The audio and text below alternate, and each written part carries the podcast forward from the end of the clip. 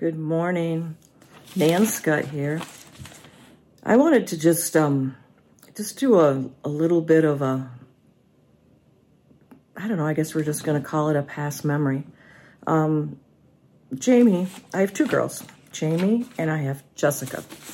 Um, they were day and night from each other, um, completely. Jessica was on the move, fast, always into something, where Jamie was my little turtle.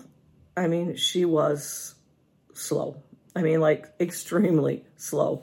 I mean, we would go to the mall and go shopping when she was a teenager, and I would take three steps, have to stop and wait for her to catch up to my three steps so that we could continue.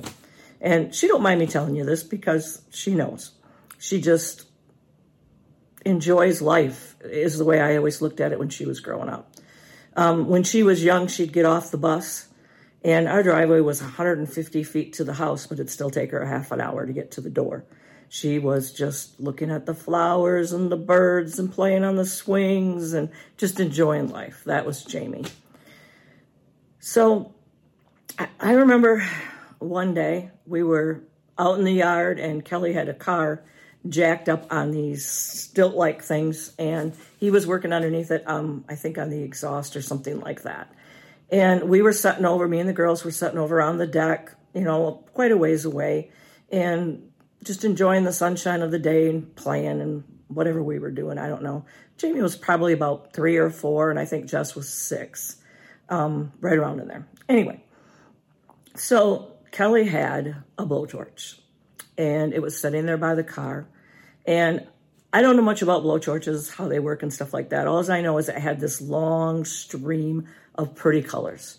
It was orange, and it was red, and it was blue. And I mean, it was just streaming these pretty colors.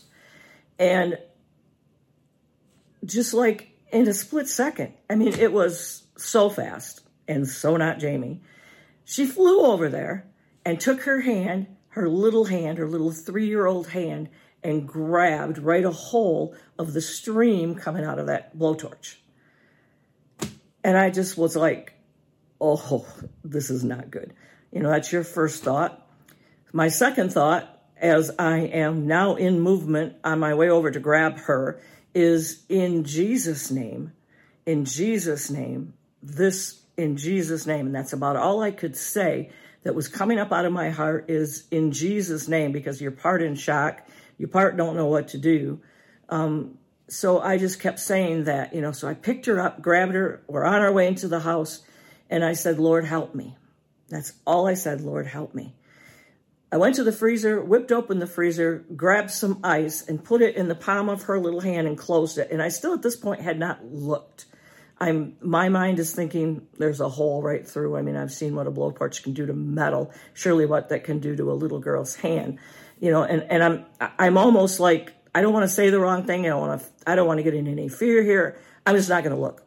So scooped her up. And by now, Kelly's already got the car ready. We grabbed, put her in the car, head over to emergency. Her hands wrapped around this ice. And we still haven't looked. And we get in the emergency room, and they're like, okay, you know, what's going on? I said, well, she grabbed a blowtorch, and their eyes got big, like, oh, no. You know, so brought her in the little room, and we opened her hand back up. There was nothing. There was there was hardly even a little red spot where her hand had went through it. And I know, I know, I seen her little hand grab right a hole of the flame of that. And you know, when you're in that moment, you don't have time to uh, phone a friend and say, oh my gosh, what do I do? You don't have time to call your pastor and say, would you pray for me?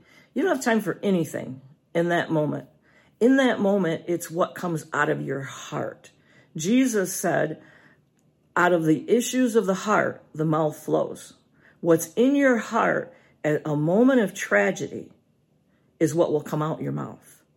And when you fill your heart with faith, when you fill your heart with trust, and when you fill your heart with with with him and his word and, and all that he is, when you get in those moments, and those moments are coming, they come to all of us, and, and they could be coming to our nation.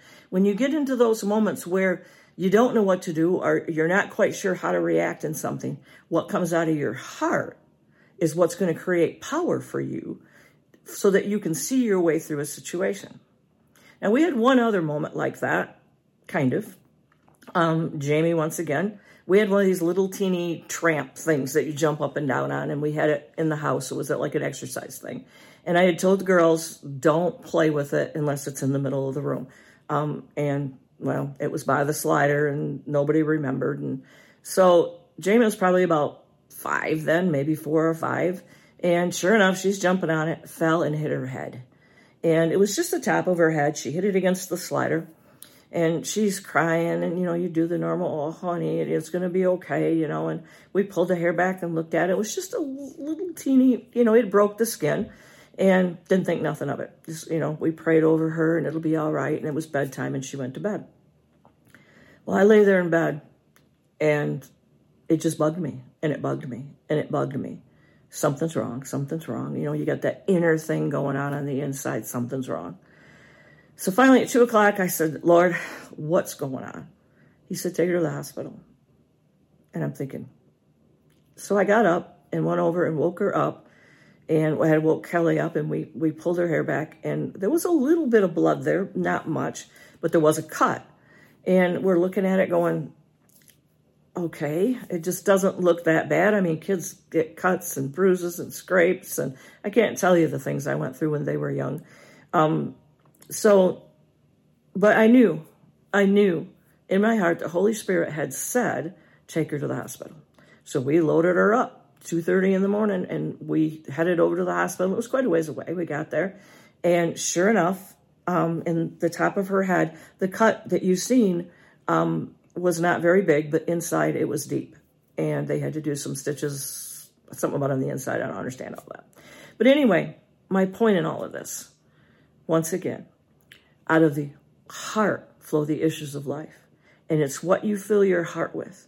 If you fill your heart with social media and with negative things and with Netflix and everything going on around you and the troubles in the world and everything else, when you get in that moment where you need to call on something out of your heart, those things aren't going to come and help you. What's going to come and help you is the word that you've placed in your heart, that you've meditated on, that you've journaled with, the time you've spent with Him. They are going to flow out of your heart. So let's pray. We thank you, Lord, that my message is heard. And we thank you that these people will see the importance, especially in these end times, of filling their life, their thoughts, their emotions, and their time with thoughts of you. I thank you for showing them creative ways to meditate in your word day and night, as you said, to, to have it forever before our face. And I ask this in Jesus' name for everyone listening to my voice. Thanks for listening.